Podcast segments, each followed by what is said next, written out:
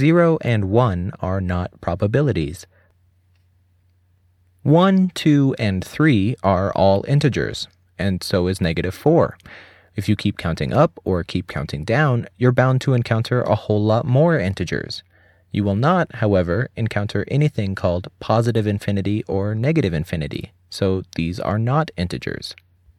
Positive and negative infinity are not integers, but rather special symbols for talking about the behavior of integers. People sometimes say something like 5 plus infinity equals infinity, because if you start at 5 and keep counting up without ever stopping, you'll get higher and higher numbers without limit. But it doesn't follow from this that infinity minus infinity equals 5. You can't count up from 0 without ever stopping and then count down without ever stopping and then find yourself at 5 when you're done. From this, we can see that infinity is not only not an integer, it doesn't even behave like an integer. If you unwisely try to mix up infinites with integers, you'll need all sorts of special new inconsistent-seeming behaviors which you don't need for 1, 2, 3, and other actual integers. Even though infinity isn't an integer, you don't have to worry about being left at a loss for numbers.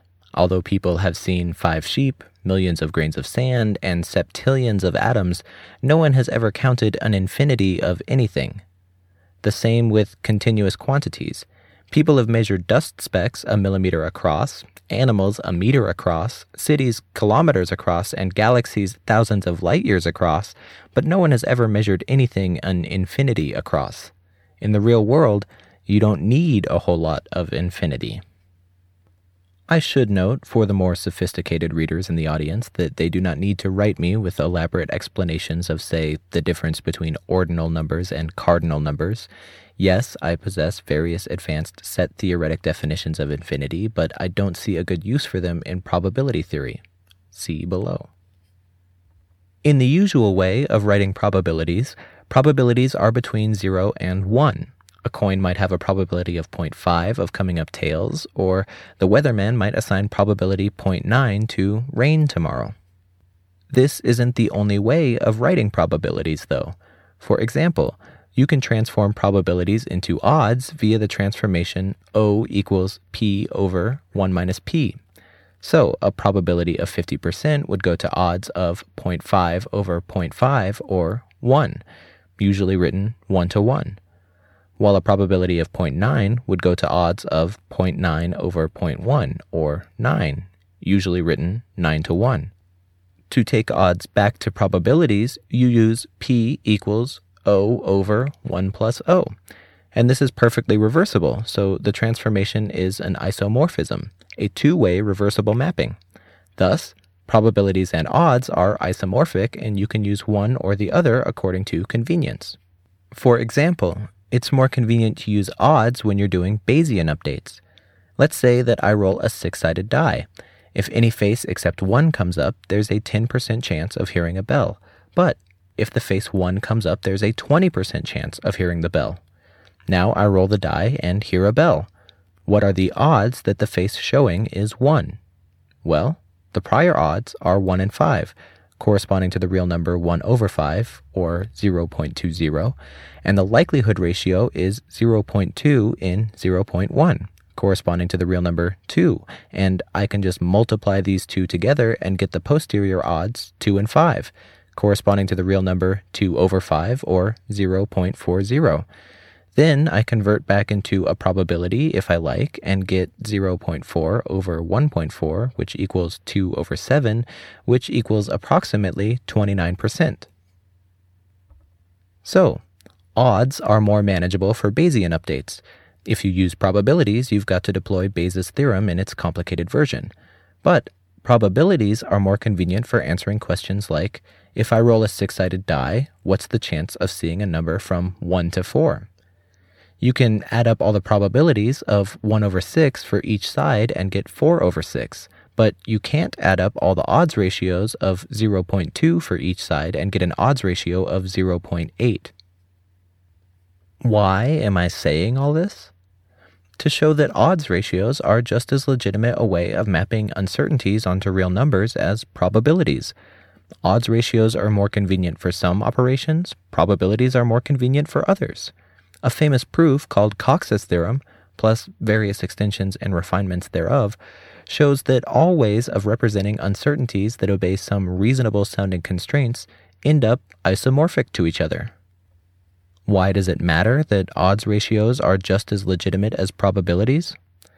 Probabilities, as ordinarily written, are between 0 and 1, and both 0 and 1 look like they ought to be readily reachable quantities. It's easy to see 1 zebra or 0 unicorns. But when you transform probabilities onto odds ratios, 0 goes to 0, but 1 goes to positive infinity. Now absolute truth doesn't look like it should be so easy to reach. A representation that makes it even simpler to do Bayesian updates is the log odds. This is how E.T. James recommended thinking about probabilities. For example, let's say the prior probability of a proposition is 0.0001. This corresponds to a log odds of around minus 40 decibels. Then you see evidence that seems 100 times more likely if the proposition is true than if it is false. This is 20 decibels of evidence. So, the posterior odds are around negative 40 decibels plus 20 decibels, which equals negative 20 decibels. That is, the posterior probability is approximately 0.01. When you transform probabilities to log odds, 0 goes on to negative infinity and 1 goes on to positive infinity. Now both infinite certainty and infinite probability seem a bit more out of reach.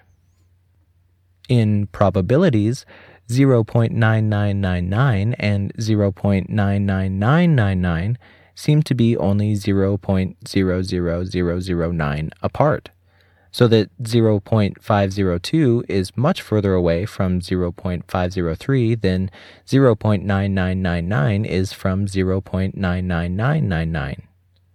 To get probability 1 from probability 0.99999, it seems like you should just need to travel a distance of merely 0.00001. But when you transform to odds ratios, 0.502 and 0.503 go to 1.008 and 1.012, and 0.9999 and 0.99999 go to 9,999 and 99,999.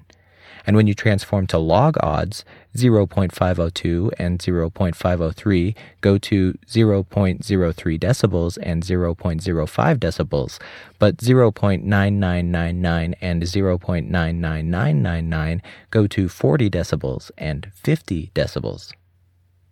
When you work in log odds, the distance between any 2 degrees of uncertainty equals the amount of evidence you would need to go from one to the other. That is, the log odds give us a natural measure of spacing among degrees of confidence. Using the log odds expose the fact that reaching infinite certainty requires infinitely strong evidence, just as infinite absurdity requires infinitely strong counter-evidence. Furthermore, all sorts of standard theorems in probability have special cases if you try to plug ones or zeros into them, like what happens if you try to do a Bayesian update on an observation to which you assigned probability 0? So I propose that it makes sense to say that 1 and 0 are not the probabilities, just as negative and positive infinity, which do not obey the field axioms, are not in the real numbers. The main reason this would upset probability theorists is that we would need to rederive theorems previously obtained by assuming that we can marginalize over a joint probability by adding up all the pieces and having them sum to 1. However, in the real world, when you roll a die, it doesn't literally have infinite certainty of coming up some number between 1 and 6. The die might land on its edge, or get struck by a meteor, or the Dark Lords of the Matrix might reach in and write 37 on one side. If you made a magical symbol to stand for all possibilities I haven't considered, then you could marginalize over the events, including this magical symbol, and arrive at a magical symbol T that stands for infinite certainty. But I would rather ask whether there's some way to derive a theorem without using magic symbols with special behaviors. That would be more elegant. Just as there are mathematicians who refuse to believe in double negation or infinite sets, I would like to be a probability theorist who doesn't believe in absolute certainty.